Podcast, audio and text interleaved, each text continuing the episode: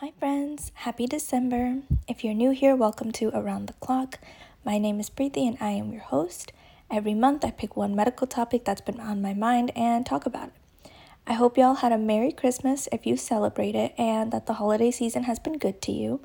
We are in December now and winter is here. Man, I feel like this year just flew by so fast that I can't believe December is already here. But since it does get pretty cold outside, we are going to talk about hypothermia today. So let's bundle up and get started. Disclaimer The following discussion contains descriptions of physiological processes in the body, death, and dying.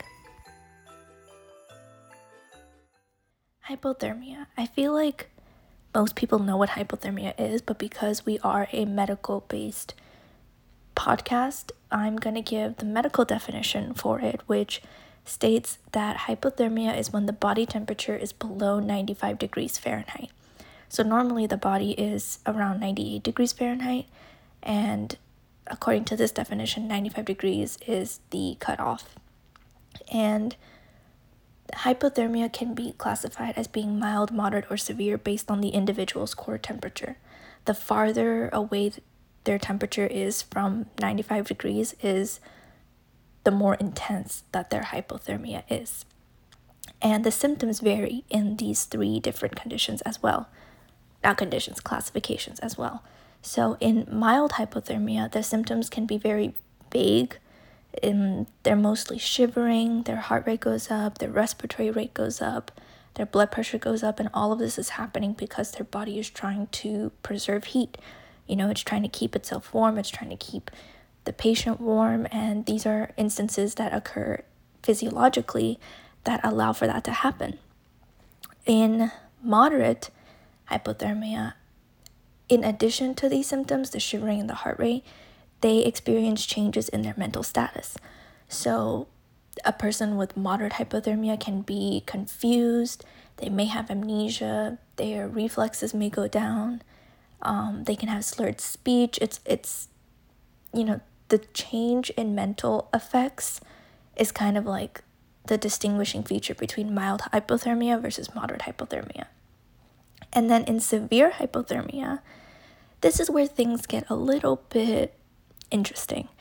So, in the mild version, I said that the heart rate goes up and the respiratory and blood pressure all increase to preserve heat. Well, in severe hypothermia, all three of those things decrease. So the heart rate goes down, the respiratory rate goes down, and the blood pressure goes down. And in addition to that, there can be inflammation, the person can be hallucinating, their pupils may be dilated, but the two hallmark characteristics of severe hypothermia are pretty much the antithesis of what someone would want to do when they're freezing cold. But there's a reason for that. So the first one is called paradoxical undressing. And this is basically when you know, the person has been hypothermic for quite some time and all of a sudden instead of being really really cold they start feeling really really hot it's it's almost like they feel like they're burning up or that their body is on fire. And so they're taking all of their layers off, they're undressing themselves.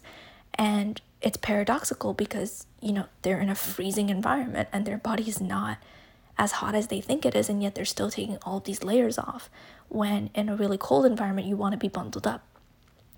And they can be disoriented, but there are two ideas as to why they may be feeling like they're hot and that they need to undress.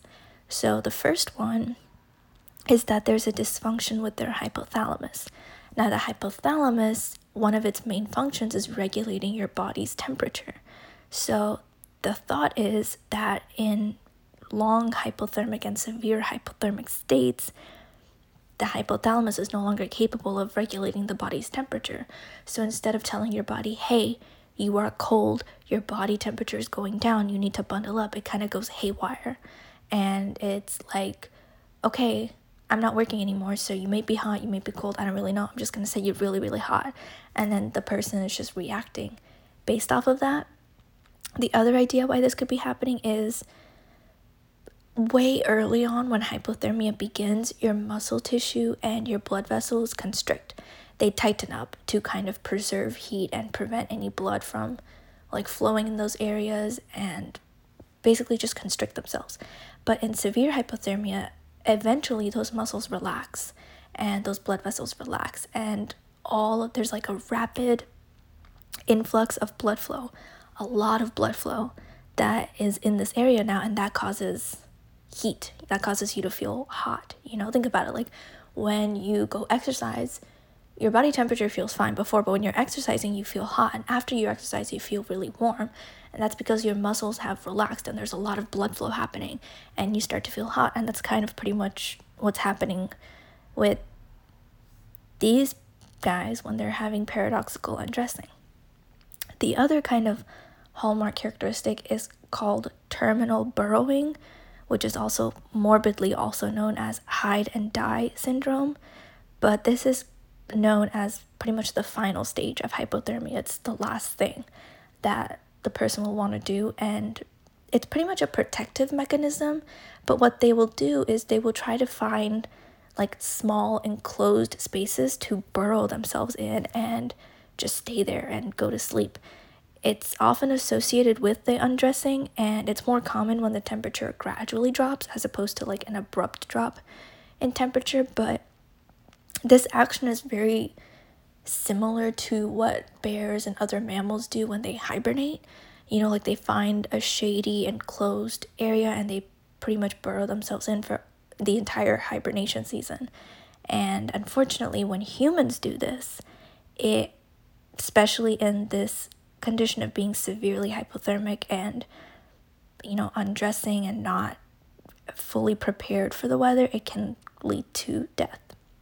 That we know what hypothermia is, what actually can cause it?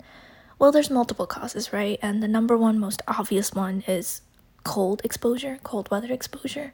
But in addition to that, wind. So, cold obviously, you know, makes you lose body heat, but wind can actually cause heat loss even faster and even more rapidly. So, that's a big concern. And unfortunately, the population that's at most risk for experiencing chronic cold environments and wind are the homeless, you know, because they're pretty much left to their own devices to brave the elements. Um, anyone who's been through trauma, so somebody with anorexia nervosa may be more at risk for developing hypothermia in those conditions, especially because you know their body's been through a lot and it's already going through a tough time, not to mention having to regulate itself in this environment. And people who are impoverished or in poverty, you know, because if you can't afford to keep the heat on and or can't afford to keep warm, then it's going to be easier for your body to lose heat. And you know, it's it's really it's really sad and unfortunate, but they are the ones most at risk for it. And outside of the socioeconomic and um, medical factors, people who drink alcohol. I'm not saying that people who drink alcohol are at risk for it. I just, the sentence you know, worded out incorrectly when I was like thinking in my head, but alcohol can make someone be at risk for hypothermia if they are in a super cold environment and they are not, you know, wearing proper clothing, wearing protective clothing because alcohol basically does three things that can cause heat to be lost more quickly. The first thing is that alcohol vasodilates your body, which basically means that the blood vessels in your body will dilate more. And when they dilate, that means it's easier for heat to be lost from them. So that's number one. The other thing is that alcohol makes it hard for your body to regulate its temperature. So you know you hear some people say like if it's cold out and they take a, a glass like if they drink they drink some whiskey, then they start to feel warm and they start to feel less cold. You know, it's not really what's happening. It's just your body's kind of like trying to figure out how to regulate its temperature while it's kind of under the influence of alcohol. And number three, alcohol reduces the body's ability to shiver. So remember, shivering is one of the ways that your body tries to keep itself warm and to kind of keep yourself from losing heat. But if your body can't do that, then it's easier for your body to lose heat. So, because alcohol vasodilates, you know, makes it hard for your body to regulate temperature and makes it hard for your body to shiver, heat is lost a lot more quickly and a lot more efficiently. And this, from my research, apparently was really, really common. It was a common enough sight in the in the literature to see people who were drunk kind of like staggering to find their way home in the middle of winter, but they ended up passed out on the street or in the snow somewhere and they passed away from hypothermia. So, alcohol could be a cause for it. And the other major cause is water immersion.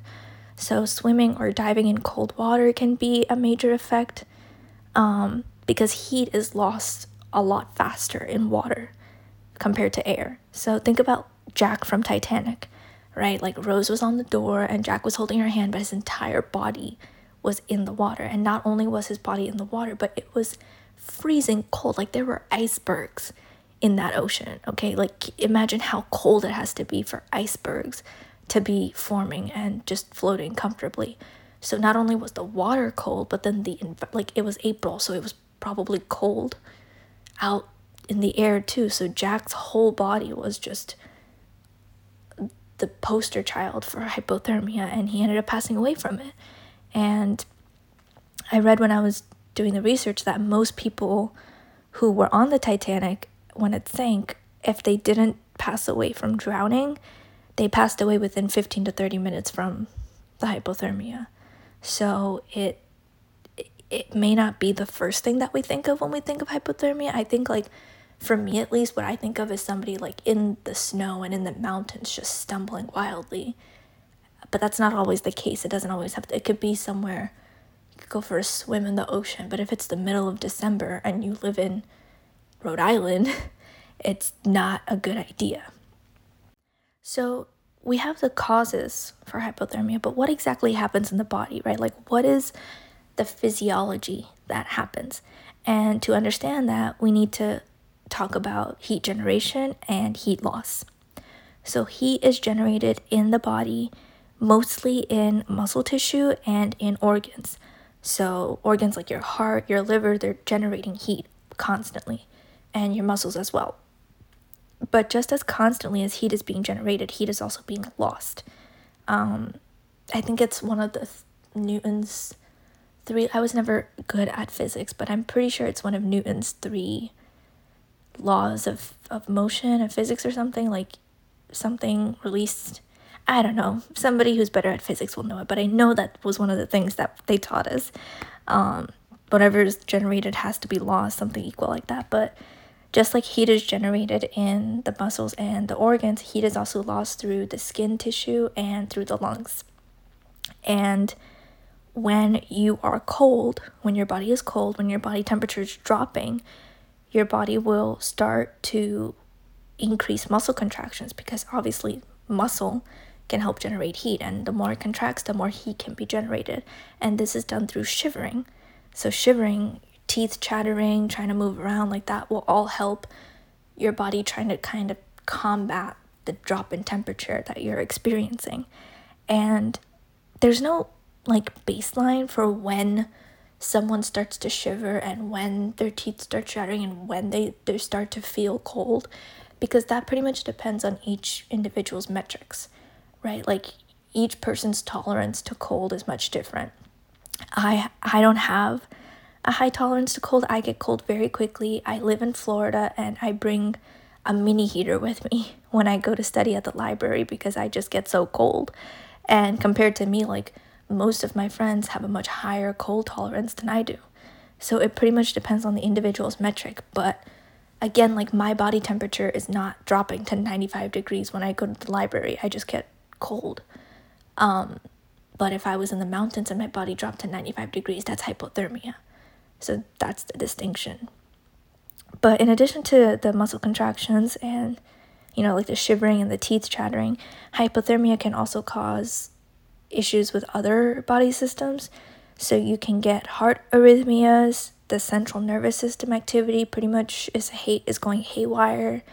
Um, and you can get your kidneys can get affected. It's pretty much like your body temperature is dropping and your body is so so cold that it's like the episode in SpongeBob when he is running the restaurant for Squidward and he pretty much forgot everything except how to be a waiter. Like he forgot his own name. So when Squilliam asks SpongeBob, you know, what's your name? He doesn't know what to do. He doesn't know how to respond. And it, it, the scene cuts to like all of the mini SpongeBobs in his brain and they, they have no idea what's going on. Like they're setting fire to the office. They're looking through files. They don't know the answer. Everything's just haywire because they don't know what to do. And that's kind of what your body is going through when it's in a hypothermic state. Like there's just such a big, big, big problem that it ruins the entire pathways in your body and your body doesn't know what to do. And there's a lot of side effects that can happen with that, which are the ones that I just mentioned, like the arrhythmias, the decrease in CNS activity, which plays a role in the heart rate, the respiratory rate, the blood pressure, the kidney issues. It can cause edema, and it's not pleasant. And because it's not pleasant, we want to prevent hypothermia from ever, you know, sinking its claws in. So, how do we do that, right? How do we prevent hypothermia? And I feel like the first one is pretty obvious proper clothing. So, you don't want to be out wearing like cotton when it's super cold out. You want to wear synthetic fabrics, you want to wear wool, stuff that's very insulating and very good at keeping you warm.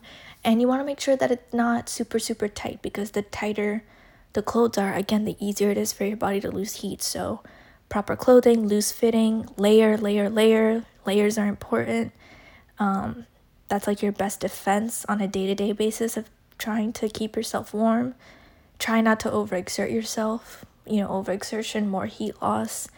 Um, if somebody does find themselves pretty much lost in the wilderness and they don't really have a way to find help, don't burrow into like an enclosed space, but some people will try to build like an igloo, a makeshift igloo to keep themselves protected from the wind and from direct impact with the cold. Some people will try to find like an open cave that is big enough for them to like walk around in and will stay there. Just anything that can provide some form of protection against the wind and the cold hitting you directly will help sometimes people in the water like they will get life vests and it's not a guarantee but there's a chance you have a better chance of surviving with the life vest because your entire body there's less of your body that's underwater without the life vest you know but the people that are at risk for this the most are the very young and the very elderly because their body does they don't have enough energy or not enough insulation to protect themselves. And you want to stay as dry as possible, right? Because remember, water makes you lose heat a lot faster than air does. So if you've got wet clothes on and you have a chance, like a spare pair of clothes, then you should change it.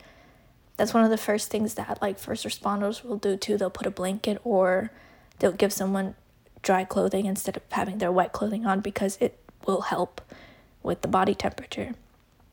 And in addition to prevention, let's say you can't prevent it, right? You've someone's hypothermic, they're already there. Well, how do you manage it? How do you treat them? And treatment matches severity. So if they're having severe hypothermia, you're going to need to do a lot more than somebody who just had mild hypothermia, obviously, right? So, first thing that they always tell us to do is check airway, breathing, and circulation called ABCs. Make sure they can breathe, make sure there's nothing blocking their airway, make sure their blood, their circulation is running fine. You know, check their heart, check their blood pressure, all of that. And then you want to rewarm them. You want to warm them up. So if they have mild hypothermia, you can do passive rewarming things. So you can give them dry clothes if they're wearing wet clothes.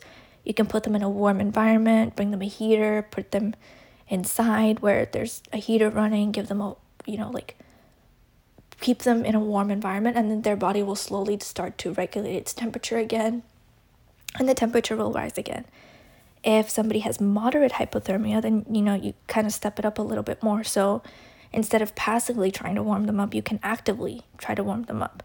Um, in this case you could give them like a heating blanket. You can give them hot water bottles to put under their their underarms or in their groin areas to kind of just warm themselves up as instantly as possible. Sometimes I I've gotten like hot pockets. There are these things that you can crack and then heat releases from them and you put them in the pockets of your jackets or whatever. And when you put your hand in there, then it'll warm your hand up. So you can use that. And then for severe hypothermia, the main thing that they want to do is rewarm starting from the core. So you want to rewarm the body, ugh, tongue twister, right? Rewarm the body starting from the core. So to do that, they will often give the patient IV fluids to get it in as quick as possible. They can irrigate the patient with fluids, um, expose them to warm air. Sometimes they can use devices such as an ECMO to kind of like get their body temperature back up as efficiently and safely and quickly as possible. But yeah, and you'd want to give them liquids, like warm, sweet liquids to get their energy levels up, to get their temperature up, um, to make sure their throat's okay from all of the cold. And sometimes people with hypothermia can experience either really low blood sugar or really high blood sugar. So if that's the case, then you know you would treat the blood sugar depending on what they have and get it back to its quote unquote normal level. And that's the management part for it. Now, hypothermia is not like a fun thing to talk about. It's not, you know, like super, super heartwarming or cool because it is pretty serious and it can be scary, you know, to just be alone and isolated and to you know, kind of not even have the energy or the mindset really to be able to do anything to help yourself. But I did want to find some instances of hypothermia throughout history because I think getting it put into perspective, not that it's a good thing, but it, it kind of is just like we've come so far from not knowing what it was at all and not knowing how to protect ourselves from figuring out what it is, what we can do in the situation, and hopefully have a better idea of, you know, how to protect ourselves if we're ever in that situation or if anyone else that we know is in that situation and just raise our awareness for it a little bit. But I couldn't find anything of hypothermia cases during the ice age, but like I'm probably sure at least there were a few cases of hypothermia in the ice age. I mean, it was the ice age, so I know the people were really efficient at like hunting and and getting like fur clothing, but you know, I there has to be at least like one or two cases of hypothermia, right? So I I starting from the ice age, I also threw in just like explorations of Antarctica because I I doubt that there were any cases, but I feel like somebody should have had at least mild hypothermia if they were not prepared for it. Don't quote me on that though, because I, I didn't look that up. But starting from the Ice Age, probably in ancient times, Hippocrates described it in his writings.